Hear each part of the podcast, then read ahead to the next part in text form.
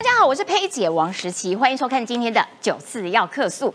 哎，我们看到这个郭台铭自从宣布他要参选总统，展开联署之后呢，他也一直邀请这个呃非律阵营一起喝咖啡哈，来谈谈看呀，要怎么样子的合作。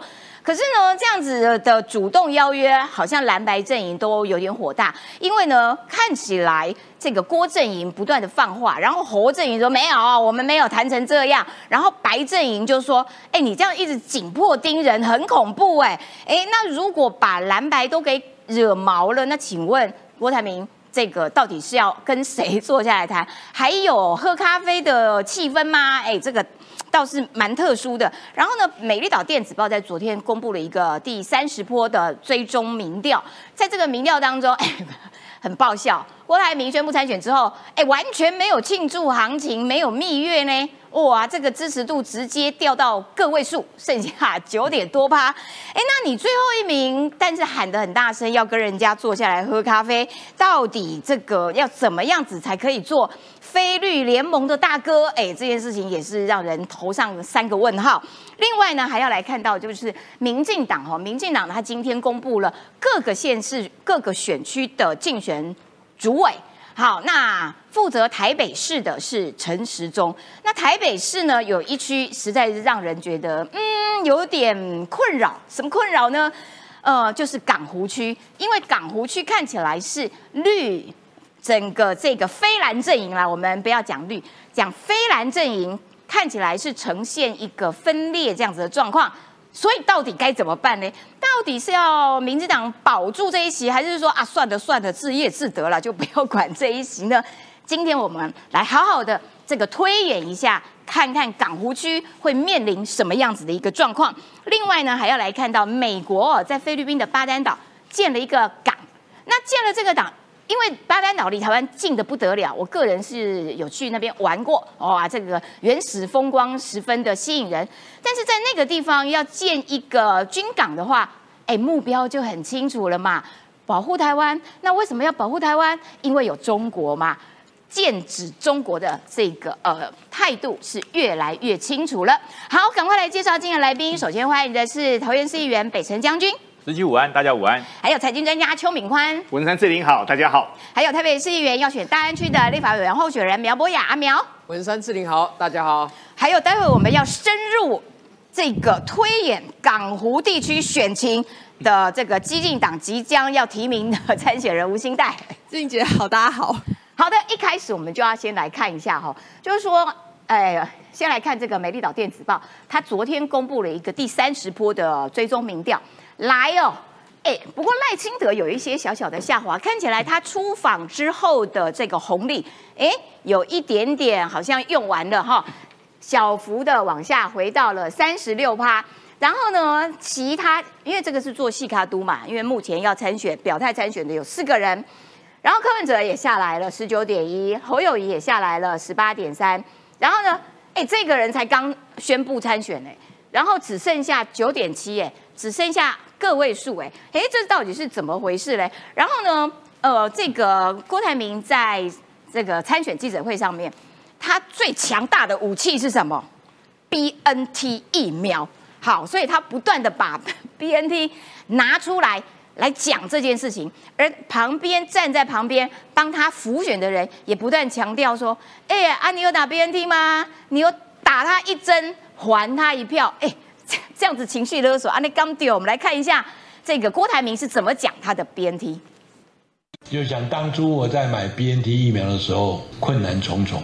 正式宣布参选时，红海创办人郭台铭再度强调，两年前买 BNT 疫苗有多难。前蓝委蔡正元更在日前挺郭大会这样说：啊，今嘛你若怕人一针，你来行人什么？这些话似乎意味着可以用选票来报答郭董的捐疫苗善举，但当时打 BNT 的民众真的买单吗？不会因为说这打这 BNT 就一定会把票投给他？我觉得不一定啦，我也不知道我自己打的到底是谁给的。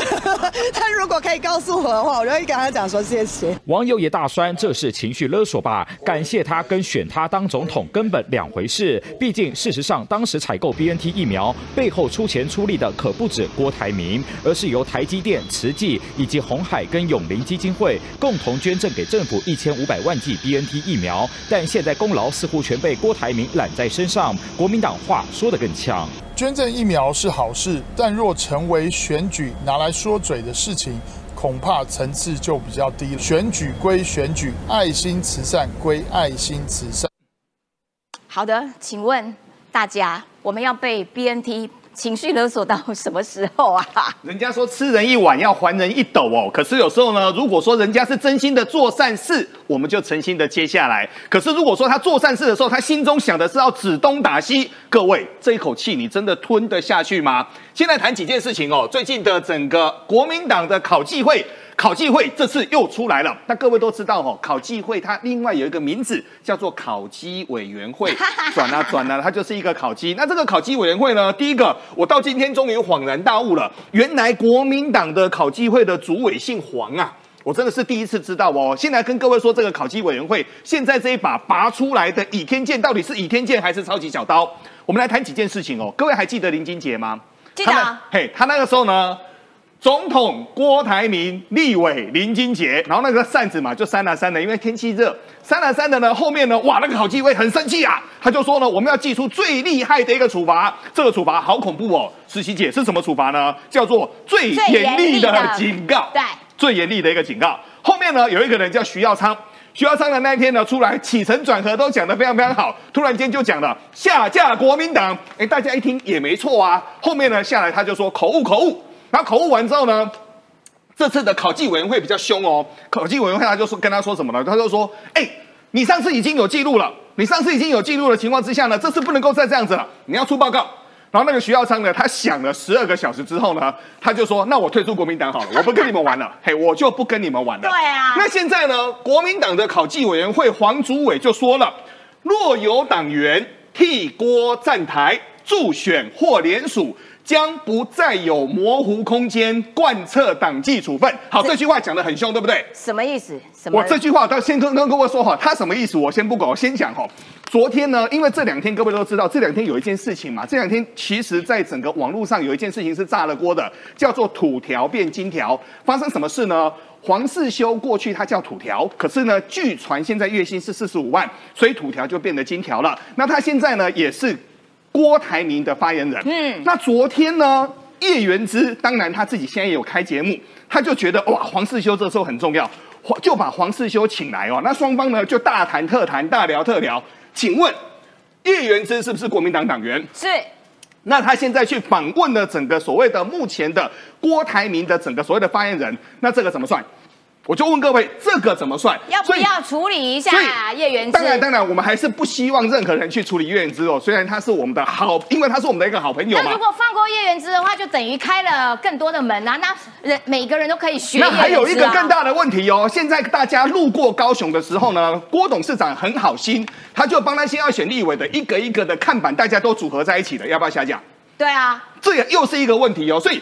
蓝的考纪会现在呢，把话踩得很死，他就说不再有模糊的空间。我就要看他下一个处罚的是谁。你总不能每次都只有口头，看起来很凶，然后就啊这个应该不算啊那个也应该不算，到最后被开除的只有李正浩跟俞北辰啊。没有错。然后他们一直想要收学弟学妹都收不到啊，怎么办？所以这是第一个，这是很难升二年级啊。对啊。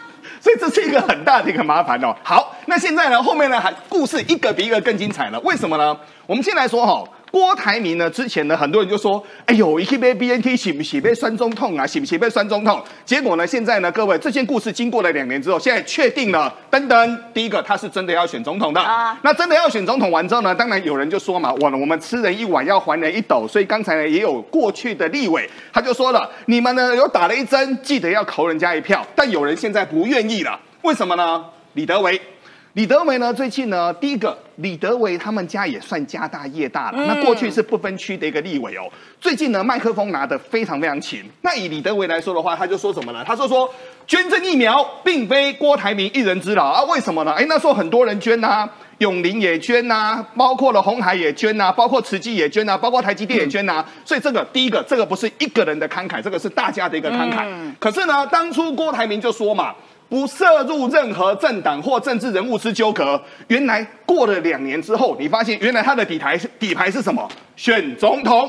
他现在就确定是选总统了。想要一针换一票，没有错，他就真的要选总统了。可是呢，这个选总统呢，想不到现在呢，这个戏最好看的地方就在于第一个黄志贤跟陈维文啊。为什么呢？过去黄志贤他是偏红，那陈维文呢，骨子里面各位是挺难的，对不对？现在这两个人呢，出来喊，一喊的比一个还一个还大声。我们来看黄志贤说什么哈？黄志贤说，郭台铭不花一文钱的一个示恩术。打的是中国疫苗，很肯定自己没有欠郭董，不要接受任何的情绪的一个所谓的勒索。然后慈济跟整个台积电捐疫苗没有意图，但郭台铭不是花自己的钱，却要收割选票。各位，这句话有猫腻哦。为什么这句话有猫腻呢？捐钱谁捐？永林捐。捐钱谁捐？红海捐。谁捐比较多？红海捐比较多。红海是谁的？郭台铭的，我们没话说。红海下面有八十万个股东，八十万个股东，每个人他们有没有愿意说我要来捐疫苗，让我的股东权益来消失？所以呢，这句话的意思是在这边。但没有想到呢，现在呢，美丽岛电子报的吴子嘉呢，这一刀捅下去更凶了。为什么更凶呢？郭的团队非常菜，那为什么非常菜呢？我原来后面有杨志良，后面有黄世修，大家一看这个牌型真的很弱，连馆长都说这个牌型连我都看不下去。他说他说这个郭没有团队，然后呢根本没有能力处理总统大选的大局，政治能力是零。哎，为什么吴子嘉之前不是还帮郭台铭办那个见面会？为什么现在跟他不好了？吴子嘉董事长其实他的所谓的很多的一个会议哦，他其实是有。很多时候是董年选的啦，这个我们要谈这件事情。还是因为他嫉妒人家四十五万，他都没有。吴子嘉董事长不缺这小钱，我先跟各位说，吴子嘉董事长绝对不缺这小钱。但是吴子嘉董事长讲的这个是事实啊，他就说第一个没能力处理总统的一个大局，政治能力是零。但现在呢，地方大佬是打嘴炮，通通都没有在动。实际姐，你知道为什么吗？为什么？因为重点是在于你推动组织，最重要的是什么？你要有超能力啊！那超能力不能用讲的啊，超能力要抖出来啊！现在呢，大家看前前后后看，现在连攻读生都还看不到，哪来的超能力呢？等一下，这个部分要先请北辰将军评论了，就是说，为什么吴子嘉觉得这些地方派系其实没有真的要挺郭台铭？然后郭台铭，我也觉得他的策略好奇好奇妙。你在那边对蓝白这样子一下子放话，一下子在那边逼人家跟你喝咖啡，然后人家都很不高兴。那所以你要怎么让大哥做四年？你要怎么当大哥啊？你自己民调，你们自己看《美丽岛电子报》的民调啊，你就已经变个位数了。大哥怎么会民调只有个位数？我讲哈，地方派系第一件事，我要挺你叫情义相挺，对，绝对不会说郭董，我们来签约，没有生意上的合同。我挺你没有合同的，叫情义相挺。可是情义相挺呢？当他发现你无情无义的时候，就可以不挺。嗯，对，我本来当然你是有情有义啊，你要你要让我们赢得这场选举，赢得这场选举，我们地方派系才有发展，才有未来嘛。如果你根本不会赢，然后呢，最主要是我觉得郭台铭有一件事没有做，没有正式下达指令，你到底要不要选？要不要选到底？嗯，哦，我现在宣布我参选了，那我会不会选到底呢？嗯，在二零二四年的总统大选的名单上，会不会有郭台铭的名字？大家是问号。哦，对，地方派系讲义气，但是地方派系要重信用。你要告诉我，你要不要选？我挺了你的聊楼梯了，对不对？我已经说我要联署了。对，最后你这样你不选了，怎么办？怎么办？还是觉得最后有可能？对，因为柯文哲被他棒叫过一次啊。哦，四年前。对，一个人在中学等了半天，哎，不来。对，突然就说不选了。柯文哲被棒叫过，所以柯文哲会怕。那这些地方派系也在观望，到底郭台铭，你现在谁有拿过郭台铭幕僚的名片？在在在这个线上这么多朋友，谁有拿过郭台铭竞选总部幕僚的名片？任何一张？可能是黄世修还在印。没有。呃，据我朋友告诉我，他在很多场合，尤其是上次那个两百多桌那个计程车工会那个场合，有人在现场看到的是郭台铭的人马。哦，跟他讲说，哎，我们交换个名片，哎，老板还说不能交换，啊？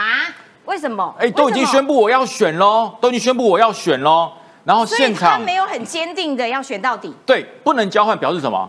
这个正式的头衔还不能出来，你很简单嘛，郭台铭竞选总统服务处或者竞选总统联络处的秘书，或者是助理啊，或者是摄影师或什么，一定要有嘛。对啊，对，这是一个有名片的世界嘛。你你你不交换，人怎么知道你是谁？不好意思，佩姐，我没有名片，我靠脸。啊，没有看到你知道是谁了。对，看到佩姐就知道佩姐是谁了。可是你这些幕僚一定要跟记者交换名片嘛？对啊未来怎么联系，要怎么样做？对啊，老板还没有说可以交换。好奇怪。所以说，你看这地方的这些头人，地方这些派系的这些首领，哎，连名连妹婿都没有，我要怎么跟你交换？怎么跟你交心呢、啊？嗯，所以我才说，郭董既然要选，赶快正式宣布，我选到底，绝不退缩，否则这些头人哈、会比你先说。所以呃他如果自己没有一个很坚定的态度表示的话，这个地方派系也会离他而去，会怕然后这个他也没有呃没有办法跟人家啊，拜托大哥做四年，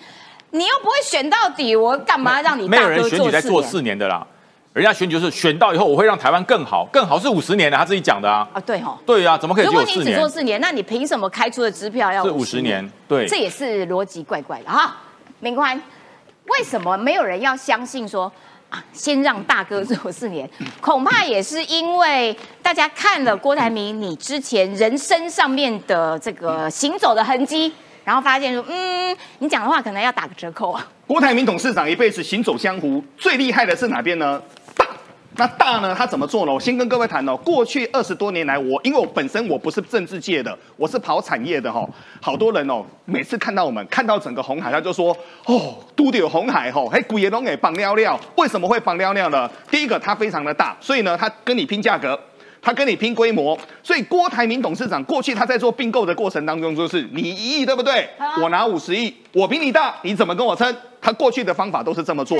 然后呢，边走边走的过程当中，他的整个规模就越走越大嘛。各位你去想哦，他那天在整个计程车工会当中，他就说了，我那时候创业多辛苦啊，前六年我也是问奖哎，意思是什么呢？他亲自开车，也亲自送货，那时候做电视机的一个元件嘛啊，他这样子从几十万做做做做到现在是六兆的一个市场。可是呢，很多台湾的产业界看到郭台铭，他是举大拇指还是头会摇一摇呢？这个让各位来猜。哦，这个让各位来猜。所以当郭台铭当面提说侯下郭上大哥做四年的时候，现在连侯友谊他都不开心呐、那为什么呢？先跟各位谈哦，这句话其实我我研究过很多次。嘿，其实侯友谊他这当中有讲几件事情哦侯友谊说呢，这当中呢很多事情哦来龙去脉是不太对。他说哪边不对呢？日期不对。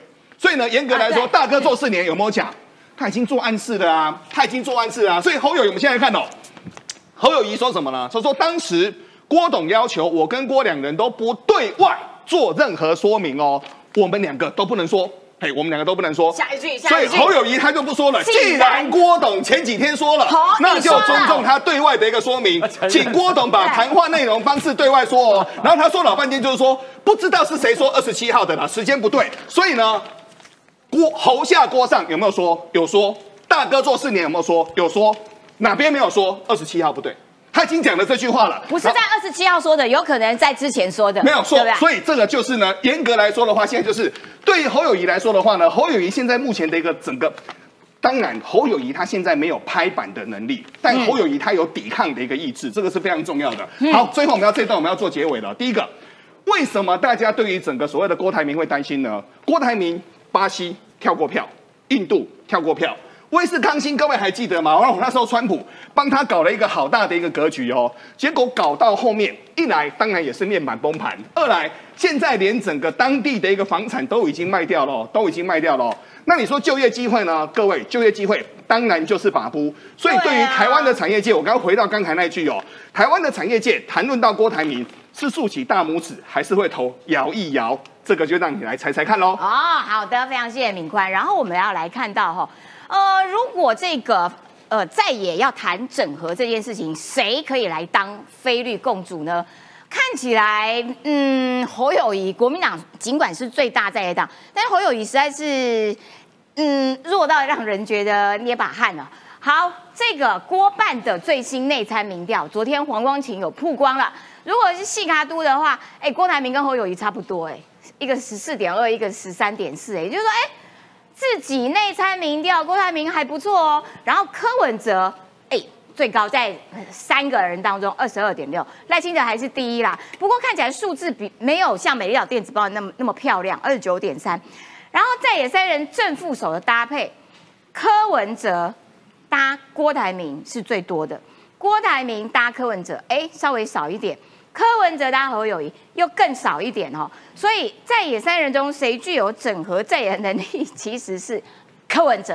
嗯，其实是柯文哲哦，所以看起来这个郭台铭当然也希望说大哥做四年，然后柯文哲，哎，的确这个民调还不错，如果能够郭柯的话，当然是郭的主观期待。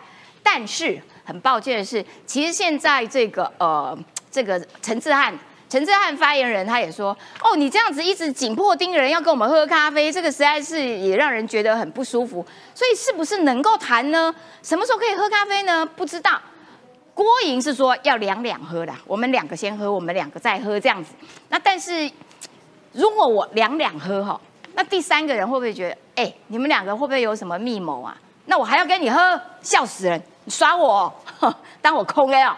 好，然后呢？可是因为侯友谊啊，很比较可惜的就是说他。一直都没有往上爬的迹象哦，一直在往下，所以现在看起来人人得而欺负之，这个很尴尬，有没有？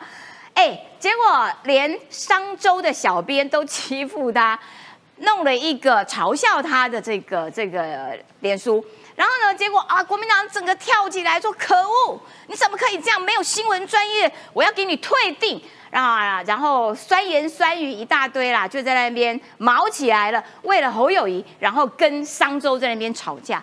哎，这样吵一吵，侯友谊的民调会起来吗？我觉得侯友谊很奇怪。我个人是觉得说，你为什么没有一个选总统这种高度的幽默感？当初你老三便当的时候，不是也哎接了这个球之后，转了一个弯，拍了一支影片，然后说啊老三便当很好吃啊，怎样怎样。就是好歹你用一个比较有智慧的方式、幽默的方式接球嘛，哪有人家这样的暴跳如雷啊？我要退订啊，干嘛干嘛的？所以我要请教一下阿苗，你怎么样看说？哎，所以到底喝咖啡这件事情，以及侯友谊很可怜呢，大家都欺负他，连商周，而且商周小编很很呛，持续 po 文，我没有被 fire 哦。超酷的哇！这个火药味真的很浓哎。是这个现在郭台铭玩的就是 Chicken Game 嘛，胆小鬼赛局了。嗯，那就是说这个在商场上，我其实我那天听郭台铭哦，他讲他的这个参选宣言，我觉得很多都是空的啦，空气票啦，这个呃空头支票啦哈。但有一句我觉得大家要用心听啊，他说中恒商场五十年。这句大家用心听啊！他现在在弄政治的一路以来，都是只是在援引他中恒商场五十年的经验嘛。嗯，他是资本额很大的公司，对不对？在家躺着就有九十二亿，是非常大嘛，对不对？所以大公司的特点就是赔得起。他今天遇到了其他小公司，哎，我觉得你不错，我要把你买。然后小公司说不要，我不要被你买。那他怎么样？没关系，要看你出什么产品，我也出一样的啊。我跟你出一样的产品，我卖的比你便宜啊。我市占率最低，我排第四，没关系，我只要让你赔钱就好了。我只要让你第二名、第三名，你还是赔钱，不是吗？嗯，哦，那可是问题是我赔得起啊，你赔不起嘛。所以到后来怎么样？就算你恨得牙痒痒的、咬牙切齿的，你还是要来跟我谈嘛。我还是可以把你说，那不然呢？啊，与其这样被我放血放到血都流干，不如呢，你被我买吧。你来我公司吧，成立一个部门，我还给你做经理，你觉得好不好？哦，所以他在宣布参选的时候，空出了副手这个位置，就是我玩到最后，啊，这个位置留给你们啦，是这个意思哦。他现在完全，因为他相较于其他两个人，人家这个蓝营一直嘲笑他老四哦，啊听起来就是不痛不痒嘛，因为赔得起嘛。他为了选总统，赔掉二十亿又怎样？在家躺三个月，二十一又进来了。明年再来，明年再躺也是有九十亿。他在累积四年，对不对？又有几百亿可以啊。所以哈，这个大家你要了解，这个阿公现在在圆梦。好，我我如果假设我人生的啊最后的旅程，我的人生、家庭、事业都圆满了。我想要骑重机环岛，对不对？我们凡夫俗子梦想很小嘛。嗯。那旁边的人一直给我唱衰啊，你体力不行啦，七八十岁了，对不对？一个人去那边气势又不够啊，那有用吗？旁边的人越给我唱衰，我越觉得说，哦天哪，我要证明给你看，我人生就是这样子英雄气概。嗯，所以蓝营哈，你不要在这个弄错郭台铭的心思啊。那现在你说郭台铭要揪喝咖啡、喝果汁、喝奶茶、喝开水，为什么其他两个不敢去呢？嗯，很简单啊，今天没有任何的中立的第三方、第四方、第五方做见证嘛，随时有可能会被这个霸气总裁吃掉哎。对不对？那就像我们台北市有没有跟厂商去谈这个工程款怎么处理？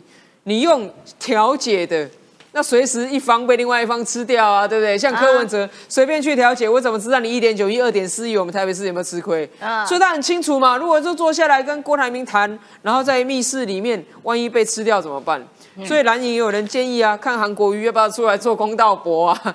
看谁要不要出来做公道博？因为朱立伦他的看展不够嘛。嗯，朱立伦要怎么样去说？叫郭台铭，你听我的话。朱立伦怎么叫柯文哲听我的话？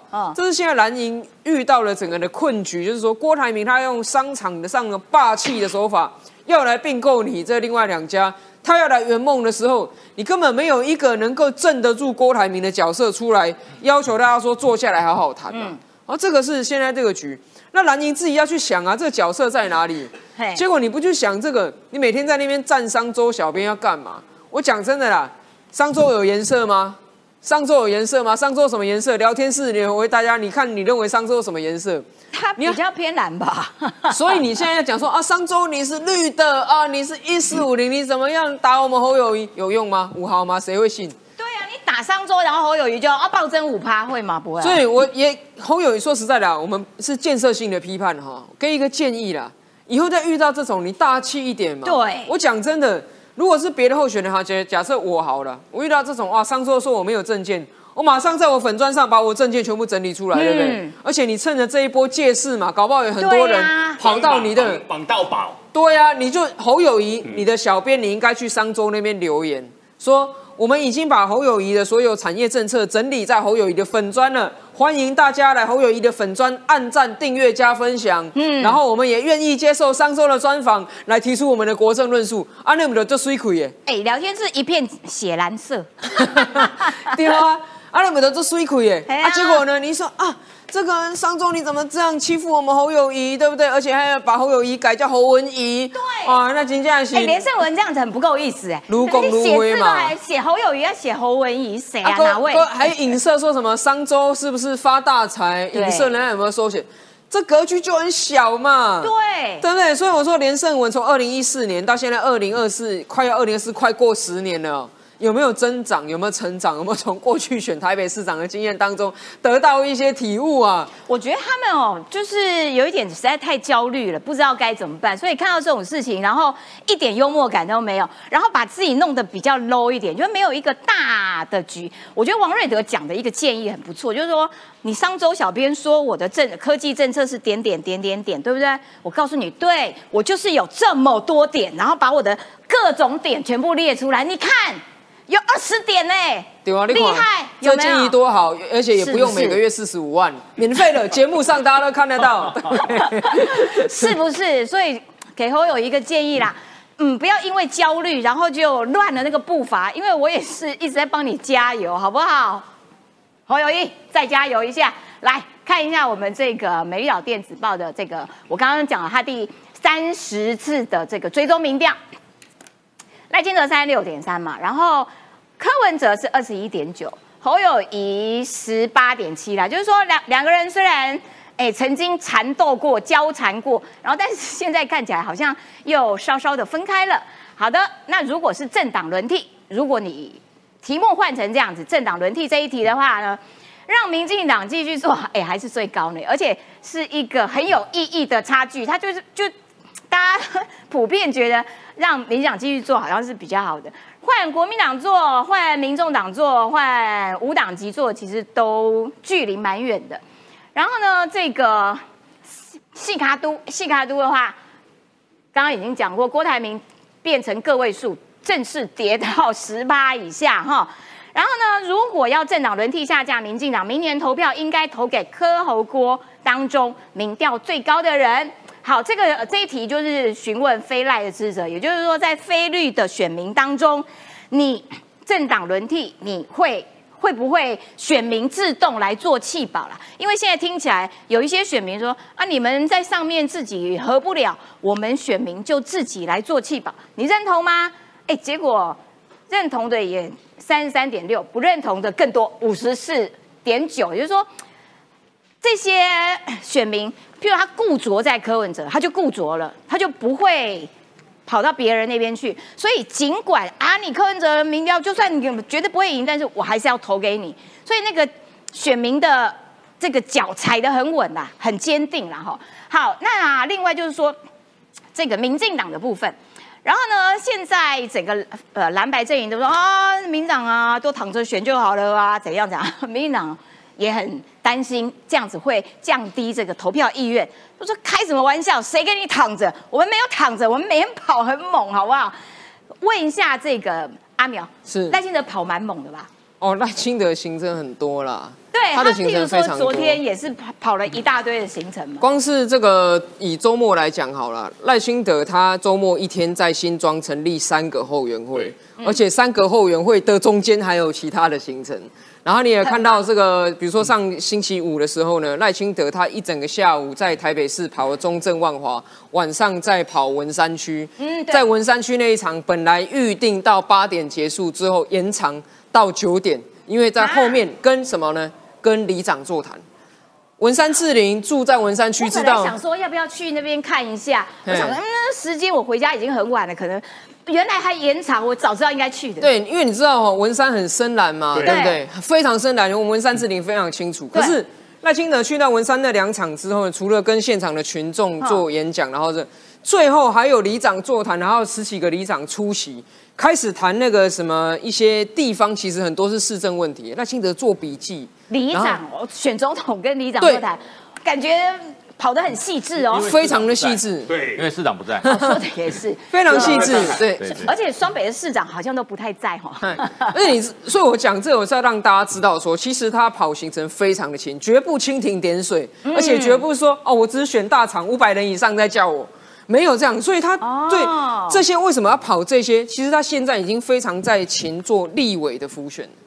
非常多立委，而且他立委的浮选不是说啊，我只去这种已经已经几乎要开始宣布卸票、已经当选的深绿区哦，他是先从蓝的深蓝区，然后开始一步步开始这样做，正在拔桩啊。所以你说这像躺着吗？我觉得不像躺着，谁比较像？对，你说 躺这样这样躺着能够这样子跑那么多行程的几乎没有了。所以，而且其实我认同他这样做法，因为选战版就步步为营。对，选举如果你说稳的哈，嗯，不是温牙啦。就仅这是温系的啦，嗯，不能说稳，尤其现在距离选举还有非常长的时间，蓝营最后会不会整合成一组人，也是有可能哦。所以赖清德现在的目标就是应该要设定在，就算一对一 PK 也要赢这样子的一个目标，这样企图心要往中间甚至往浅蓝去开拓。所以他绝对不是躺着选，他一定是要跑着选，料敌要从严的这样子的一个概念。而且另外三个候选人他们的行程一定没有赖清德多。然后所以呢，接下来我们要进入一个重头戏，有没有？港湖区的立委选举啦，好，也因为赖清德这只大母鸡呢，就是到处去浮选，然后今天呢，也民进党也公布了各个县市的竞选主委的这个名单。好，双北市就是陈时中跟于天双北的选战，然后呢，这个双北当中特别台北这一区啦，大家的目光焦点都在港湖，因为港湖看起来非蓝，好像这个。会分裂，那所以这个要请教一下当事人心代，你什么时候会被正式提名？所以如果陈，因为陈时中之前也去你的竞总嘛，对他来过我们的那个台北党部的开幕服务处开幕。那所以如果这个民进党派了陈时中跑去跟激进党跑去跟你说，哎，这个我们是不是要来飞蓝要来整合一下？你会答应吗？哎，其实以我们这边的立场来说啊，会觉得以港湖区来说，哈，其实非蓝没有分裂啊，现在是蓝白分裂啊。因为其实不管是在高端议题，今天早上才提到嘛，包括说之前的 A I T 扩建的议题，其实站在本土立场的就只有我一个人，所以我们会看到，吼，其实在这个地方的这个立委候选人，应该是蓝一个、白一个、绿一个，绿的就是我，所以我们并不会认为有分裂的问题。那回到陈时中部长，吼，他其实他。我有听出来，你刚刚有在攻击某人，但是这不是攻击，这是 这是如实客观的表达嘛？因为其实大概上个礼拜的时候，有一个这个呃，就是泛蓝机构的民调有去做我们港湖区的民调，哦那其实也可以很明显的看出来啊，就是。呃，首先第一个哈，就是这位白的候选人，他的支持度其实你也可以看到，他的支持者里面投给柯文哲的比例是比投给赖清德的还要多的。哦哦，意思就是说，其实候选人就是支持者的样子。吼，那我非常努力的保持自己在这个本土派支持者心目中的样子。吼，那我会相信说，我还是唯一代表这个本土派的候选人。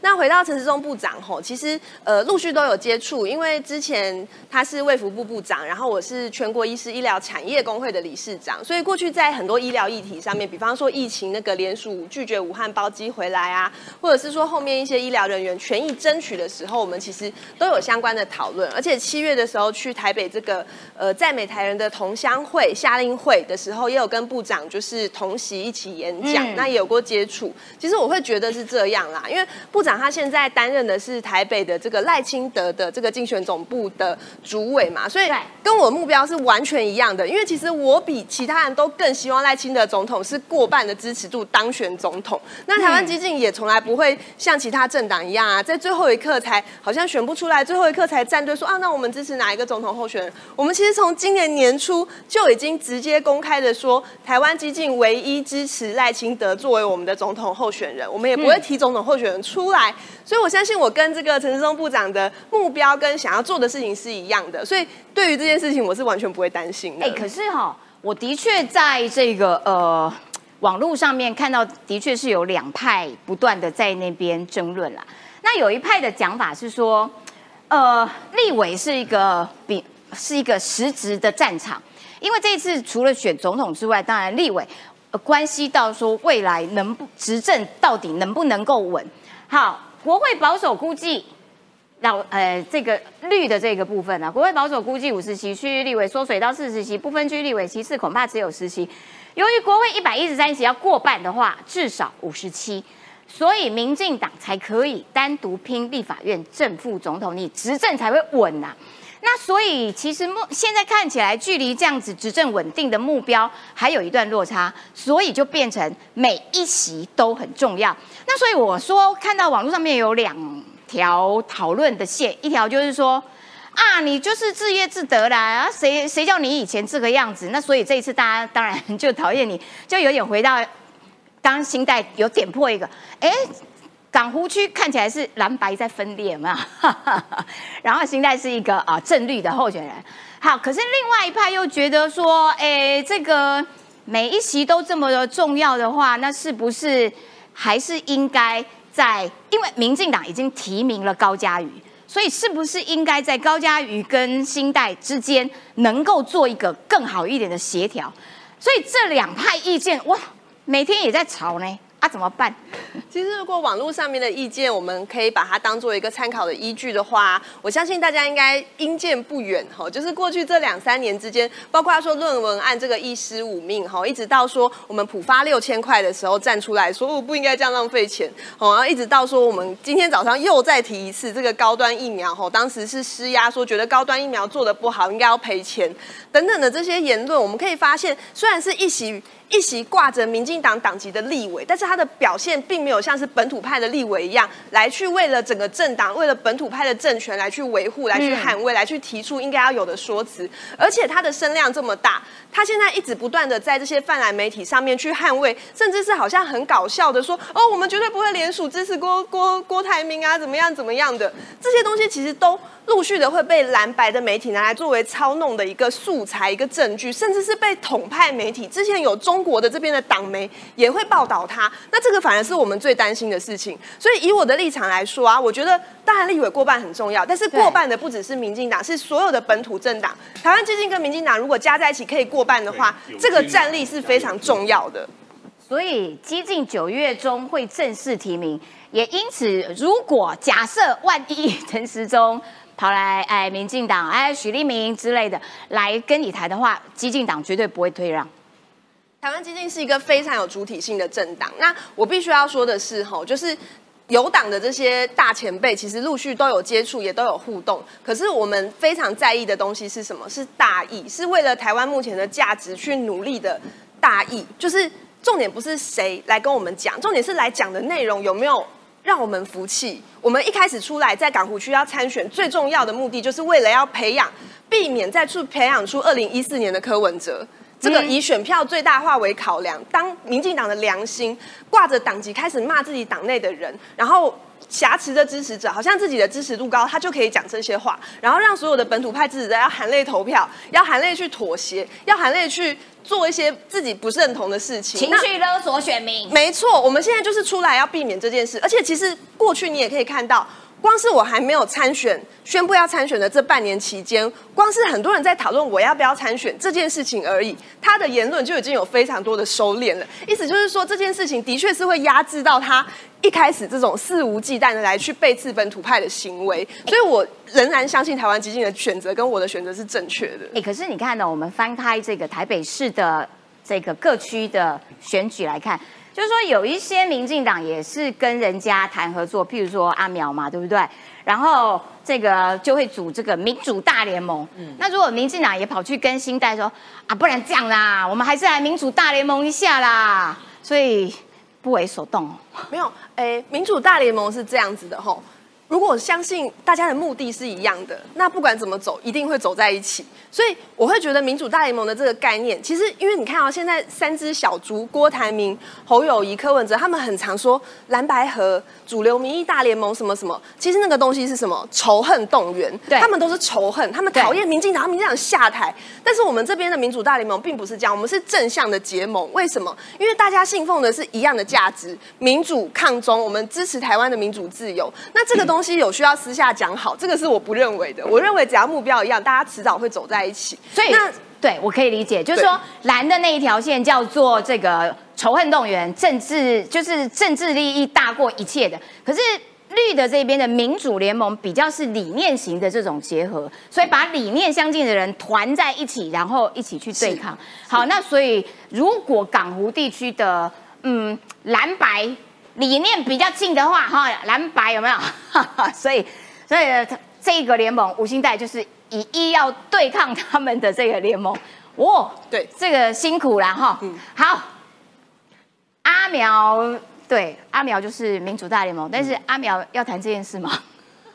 阿苗，你要谈这件事吗？我相信在大安区，如果这一次真的能够大团结的话，那我想我就会赢。所以要拜托大家哈，在大安区这一站。尤其罗志强哈，我认为他是蓝军里面，好在这个意识形态上呢，相当跟中国贴近，也经常跟中国唱和的。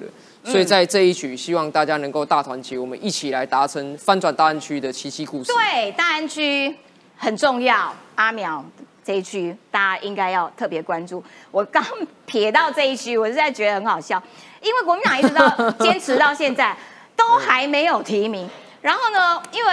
有的时候我们会时不时碰到钟小平，嗯，每一周钟小平都跟我说我要被提名，快来快来。快来快来快来，每一周哦，然后一直到前天还在跟我说快来快来，就这礼拜。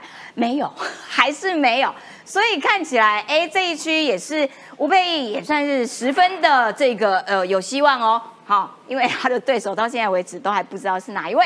好的，这个要请北辰将军来跟大家解析一下，我觉得国防部哦，对。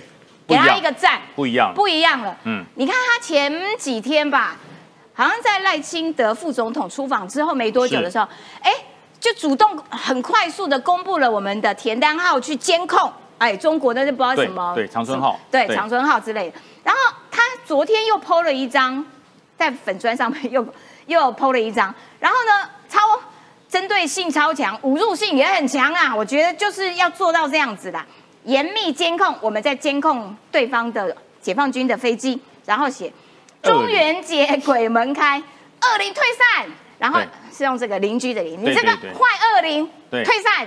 其实恶灵本来是要用那个灵魂的灵啊，恶灵退散，顺便撒一把粗盐哈。啊，对哈，驱邪啊。驱邪驱邪，反正在屯盐嘛，就撒一把给你了。这个其实他们是把这个视为七月鬼门开、中元节脏东西啊。啊，哎，对对对，二零二零，那只是说不要太挑衅，所以把它改成邻居的邻，否则的话一定要撒一把盐才会应景。我要跟大家讲哦，这张照片其实每一次都会拍。哈，大家看到这里有有一架幻象，一个是美呃这个中国的运八，嗯，这个幻象艺术是两架。哦，所有的我们的战机去拦截、去伴飞都是两架，一架叫主掌机，一架叫僚机。对，哦，那被拍的这个一定是掌机，啊。哎，那僚机在左后方往前拍，对，那它也会往后拍，所以会有哎那我们要，花它两倍的两倍两倍，哦这油就是料什么的，这就叫做什么？你知道，没有廉价的国防，嗯。没有廉价的国防。我们每一次出去的战机不是去伴飞而已哦，它是抱着可能会发生冲突的决心，嗯，你知道，所以他肚子上挂的那个一个叫油箱，嘿，不飞远海油箱不挂，挂照相夹舱，哦。戏称法国面包。为什么？对你看到这个，哦，就是一个一条一长条，中间有一条特别像热狗一样突出的，啊。看起来远远看就像一个法国面包。挂照相机的。啊，那是照相机。啊。那叫做照相夹舱 S Tech 照相夹舱，嗯。它的拍摄的全程的清晰度就这么高，清清楚，而且、哎真的很清楚而且不是很慢哦，这是在飞的哦，对对对对这是在飞呢，可以拍的这么清楚，它就是照相夹舱，戏称为法国面包的照相夹舱站。摄影镜头站，对，每一次哈，只要啊航空展，只要有幻象两千出现，大家都在找这个，哦因为不是每一架都会挂，嗯，那很贵，那很贵，不是每一架都会挂，所以它只要出任务的时候一定会挂。为什么？收证，嗯要完全收证。那这一次呢，把这个法国面包所拍出来的清晰图片直接。抛到网络上，嗯。告诉你恶灵驱散，中共你不要说你是来你是来这个干什么巡弋海疆，嗯。你就在骚扰我，你就是在进入我的限制海域里面。哎，国防部就是如此。超有梗的，越来越活泼了哦，这样就对了啦。对呀。我讲国防部每一次哈出来就是跟一个这个打陆机一样，今天中共有两艘呃军舰进入，八架飞机进入驾驶，我们一定国军严密监控，不要玩这样，对。没有人要看，就这样就是这样。直接这样子哎，我们大家都收到讯息，恶灵驱散，恶灵离开，然后你上面弄两个黑那个白色点点，就是撒盐呐、这样更棒哦。然后这是我们中华民国空军的作为，国防部的作为，我们来看看美美国。国对我们做了什么事哈。美国对台湾的协助有三种，第一种自己花钱，叫做军售；嗯，第二种呢叫做军援，不要钱给你，那啊五亿金元啊啊，那就是直接给你。第二种、第三种从来没有出现过的，叫做军事融资。他说融资啊、好可怕哦，融资是不是呃那个利息很高？然后不是，这个融资跟我们商务融资、借贷的融资不一样。那是什么意思？我主动给你，我主动给你哈，在军售的款里面慢慢扣，是并入军售款里慢慢扣，它没有一个期限。军售不是也一样哦？它没有哦没有。期限，先给你你不用没有预算的问题，用拨预算。因为你军售我们要经过立法院，经过国防部投纲、建纲、建案验证，然后再经过美国国会同意，再回来很慢。嗯，这种军事融资是我直接给你，直接给你，那这个钱呢并入军售，逐期付，那期限可以谈。哦。那哦，期限还可以谈可以谈，，为什么你知道？因为啊那就我我不能一次给给你叫做三十年房贷的概念对，可能可以更长。对我如果直接给你叫军援嘛，那军援有一个限度，对对对所以我就改成军事融资。那这军事融资有一个特别的关，特别特别的一个关注的地方哦。它只针对主权国家才可以做，这是美国规定的，哦美国的法律规定，我要做只有主权国家，所以大家中华民国在台湾是一个主权独立，跟中华人民共和国互不隶属的验证了。嗯，验证了，所以另外三位候选人赶快跟进，否则哈，你以美嘛，你认为美国不把我们承认是个主权独立国家，这不就证明了吗？，对。对这是这是证明哦美国对台湾真的是还蛮够意思了。够意思，意思三条线在让台湾自己更增加自己的军事实力目前能够对于台湾增强武力的方式全部用完了，啊。就是军售、军援，还有一个融资，就三项没了。哦大家再去找第四项，没有啦，有啦，天上下黄金雨，土条变金条，除非这样而已，其他没有啦，没有办法了哈。所以这笔资金我们要八千万美元，我们要买什么哦？？很多陆海空都有。哦，陆海陆海空都有，它采用各种的方式，包含了装甲车、步兵的战斗车、火炮系统、无人机，还有反无人机，我们最缺的反无人机的设备。嗯嗯嗯用这种方式来援助你，八千万美金，不是台币哦，对是美金，让我们的这大家前段时间中国的呃中国对我们的威胁越来越大，美国评评定我们有一个地方不足，就是后备军人的装备与训练。嗯所以你看，这些东西都是后备军人可以可以使用的。哦，它不是援助你战机，不是援助你所谓的他不是乱给高性能，的，都不是乱给他知。道你哪一些要对加强，我就给你那些是。经过整个评估，你们的军力的某项地方要加强，而我们现在没有办法这么迅速的获得这些装备，那我又不能再军援你了，因为军援已经一批了，嗯，所以我们就用军事融资给你的就是针对我们的弱点，包含了步兵装甲车、火炮系统、无人机、反无人机设备，这些都是在短时间之内因应俄乌战争当时的经验所获得的数据，还有需求装备，可以立刻提升中华民国国军后备战力。而且不只是提供台湾这些帮忙，他在巴丹岛，你看台湾在这边，哎，他离我们好近哦。他在巴丹岛，菲律宾的巴丹岛商讨要建一个港，哎，对，听说石奇去过巴丹岛，对我是去玩呐，那上上面有一种很大只的、很大只的蜥蜴，它要产蜥蜴吧？对对，它的蜥，它蜥蜴很大只，跟鳄鱼一样大。对，可是鳄鱼的舌头不会这样咻咻咻，蜥蜴会，所以你看到它的舌头会咻咻咻，那就是蜥蜴，不是鳄鱼。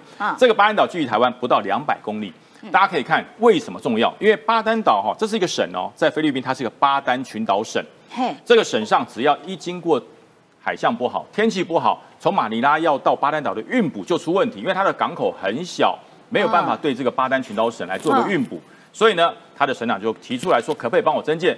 后来美国说好，不是美国政府，是美军，是美军说我可以协助你啦，帮你的港口设为更好的一个商务港口。嗯，但是但是军人建的港，军人建商港，它还是军港。对啊，我当然要我帮你建商港，可是我当然也要能用啊。因为为什么我军人协助你，军方协助你来扩建这个港口，我用什么呀？军事的船舰载物资，军事的船舰进来协助占这个耗材，军事的。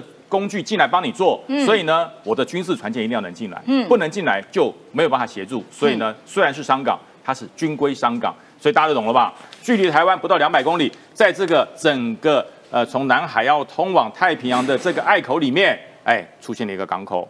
那么两边遥遥相望，一来是战略的要义、要隘，很好的位置；第二个跟台湾可以相互呼应，所以才说整体的。北方的美国加日本，还有韩国；南部的澳洲加菲律宾，中间一个台湾。你想想看，这么多的力量是在做什么？围堵中国。哎，这一块的地方的和平稳定，成为整个印太战略的核心。而且我觉得啊，它在这一这一条链啊，第一岛链这边，就是这边连成一线在围堵嘛。而且它的密度越来越多，你看对不对？而且实行这边有，这边有，这边哇，巴丹岛又多一个。中国的潜艇都在这里。哦，对对对对，在这里你要出来，要不要经过这里？要，你一定要经过这里，否则只能在这个大脸盆里面玩。你一定要出来。那这里有个巴丹岛，这边有个台湾，这边有个菲律宾，就叫他们自己在这边玩沙。对，你怎么跑都跑不出这个脸盆。然后美国哈，美日澳菲的军事领导人，他们飞越南南这个南海，告诉你说，抗中联盟已经然成型。嗯，抗中联盟以前最缺的一个人就是这个飞。因为摇摇摆摆，对，摇摇摆摆，我跟中国也很好，我跟美国也很好。可是现在呢，因为中国阻止了南海的各项运补，所以菲律宾说翻脸了，嗯，不跟你好了，我要跟美国好。所以现在第七舰队三十日任命了美国第七舰队的这个司令官汤马斯中将，就告诉你，菲律宾的海军司令阿达西等人在南海的上空一起来观测南海，要做什么呢？演习的整体规划，哦，要在这里做一个美日澳菲的一个。整体的演习，嗯，目的是什么？要抗中联盟，让它完全的成型。嗯，那北京呢？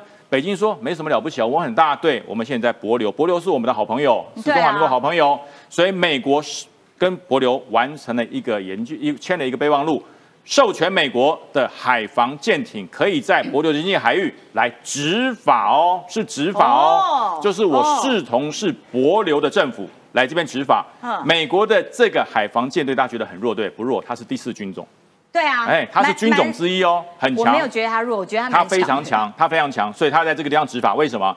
因为中国会欺负菲律宾，会不会来欺负中华民国的友邦博流？博流是个小国，但博流是一个很有道义的国家，对，所以美国就协助他。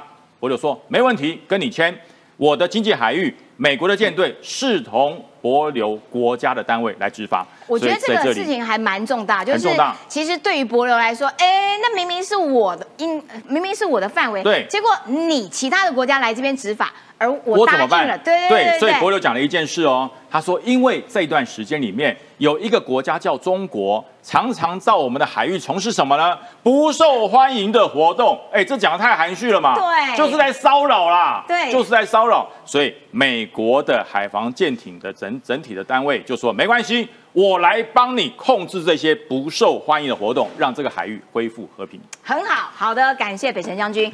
再来，我们要来看到，刚刚我们讲到说双北市长，嗯，最近好像都不太在自己的位置上面，有没有？来，我们看台北市长，台北市长最近在上海，他呢就跟这个龚正见到面，然后呢还玩自拍，有没有？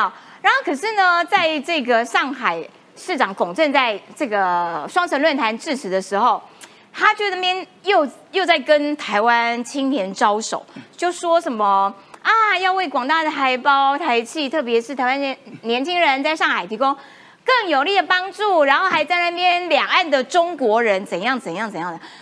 然后呢，我们的市长蒋万安也就默默的，也就也就听了，然后也就宝宝啊，太像就乖宝宝对，啊。就就吃下来了。我真心觉得，你怎么没有跟龚正说？哎，那既然这样子，你对我们这么好的话，你那个飞机少飞两道可以吗？就直接讲啊，不是吗？石琪姐，你相信占星学吗？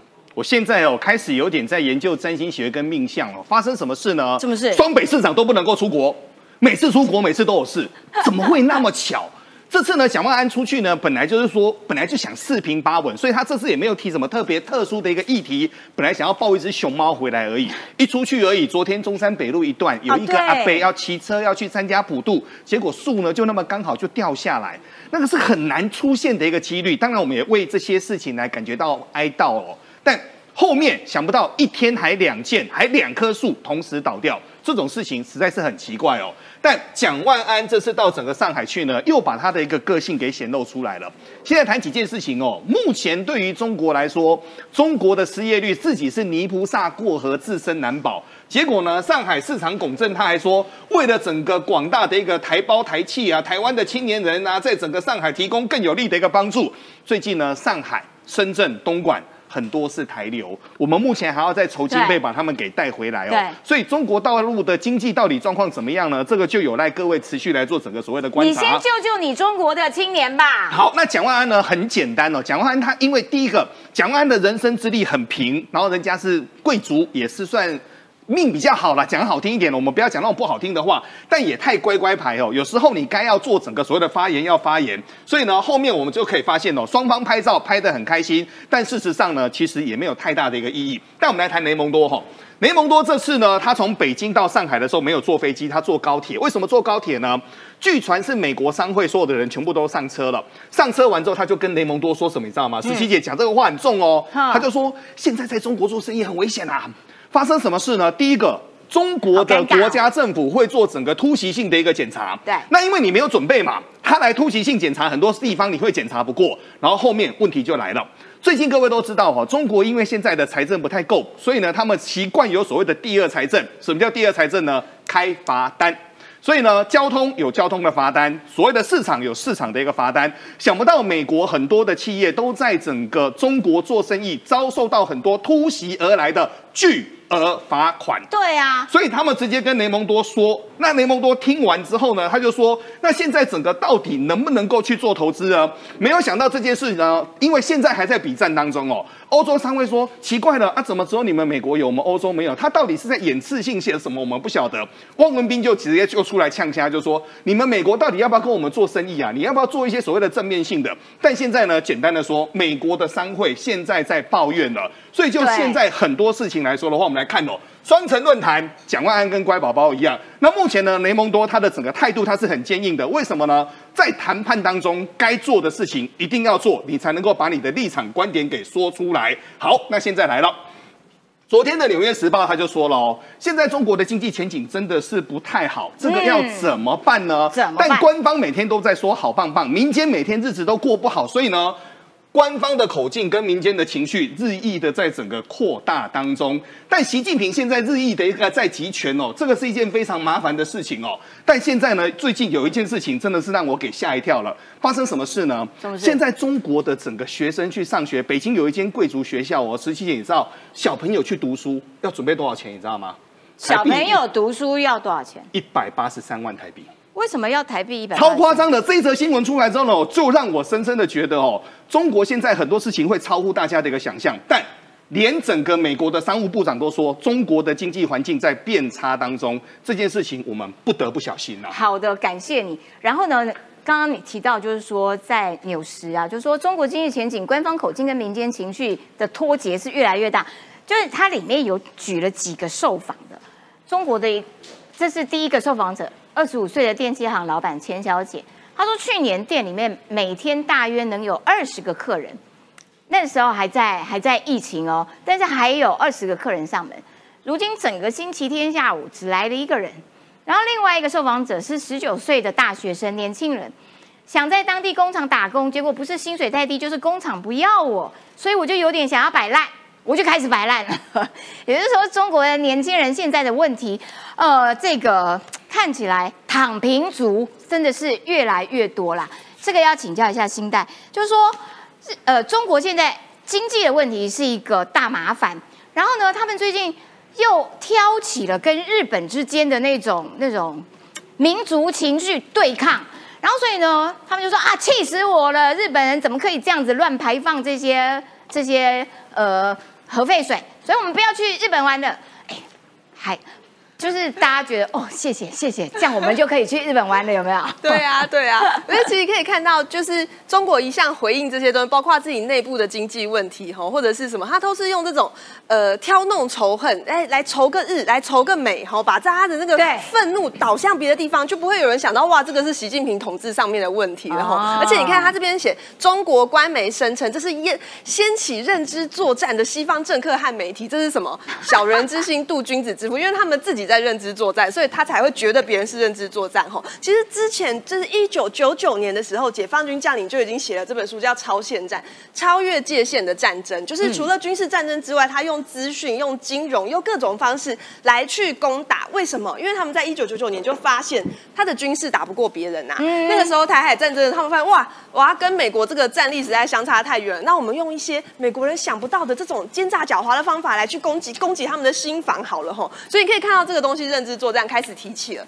那现在讲到这个点，哎，说真的，身身为医生有点紧张哎，因为我是心脏外科医师嘛。那最近这个缺点，其实台北最严重。台北很多超市在当天的下午，就是盐巴就已经开始买不到了。哎，你买那么多盐又用不完，干嘛啦？我觉得台北就是。比较容易接收资讯，所以同时这种抢东西或者是焦虑感也很容易被激起来。那这因为人比较多，所以这个方面就很容易发生。好像之前缺蛋的时候，其实我们内湖那边的超市也真的就是缺了很久都买不到。那只是因为大家抢的关系。嗯，那缺那个买碘盐这件事情哦，首先第一个先来跟大家科普一下。好，就是含碘的盐啊，它在防止放射辐射线的这个作用，第一个是非常非常少的。其实有这个统计指指出来，就是你要吃到一天十公斤。那么多的盐巴，吓死人它才会有一点。防止辐射污染的这个作用，更何况是根本就已经国际原能会测出来，目前那个废水是没有辐射污染的那个数据的。结果呢，反过来十公斤，这个这个这十公斤吃完会洗肾啊，会洗肾，小心啊，血压也会很高，那个会有问题的，不要乱搞。好，那接下来我们就看到中国有一个网友分享一个很好笑的事情，就是因为中国为了要把那个大家不满的情绪导到日本，就开始炒核食嘛。结果国内炒作日本核废水，简直每天一大乐子。第一波。你以为打击的是日本渔业，实际上打击的是中国渔业。对，第二波你以为刺激的是食盐，其实刺刺激的是这个辐射的这个核能计数器啊，因为大家跑去买来验，大家也不相信，我觉得说日本应该不会有吧，就买回来验之后发现，哇，中国更多。对啊，那个海鲜也有，那个建材有，他甚至是吼有一个人他说前几天有人买到一个这个盖格计数器，就发现自己家的建材辐射值。超级高吼，我们翻到背后，这个就是辐射屋哎。那个人分享的，他说哇，结果发现他自己买完之后，他的盖格技术去测辐射值是东京的九百七十六倍。我的天哪，好不好？讲别人的时候，四只手指头是指着自己的，结果超级多中国的民众现在已经发现说，中国这个核能辐射问题更加严重。没错，真的是很好笑啦。对，所以这个就是说不要。不要被中国官媒这样子带着走，我觉得中国人民其实也还蛮蛮辛苦的啦，就是他们很容易被带着走，说啊，这个我们要做这个民族的仇恨啊，我们现在要对美国啊，下一步我们要对日本，那结果到最后，其实你自己的状况才最惨。好不好？哈，不要做这种傻事了，哈，赶快觉醒。好，今天节目时间到了，我们明天同一个时间拜拜喽，谢谢大家。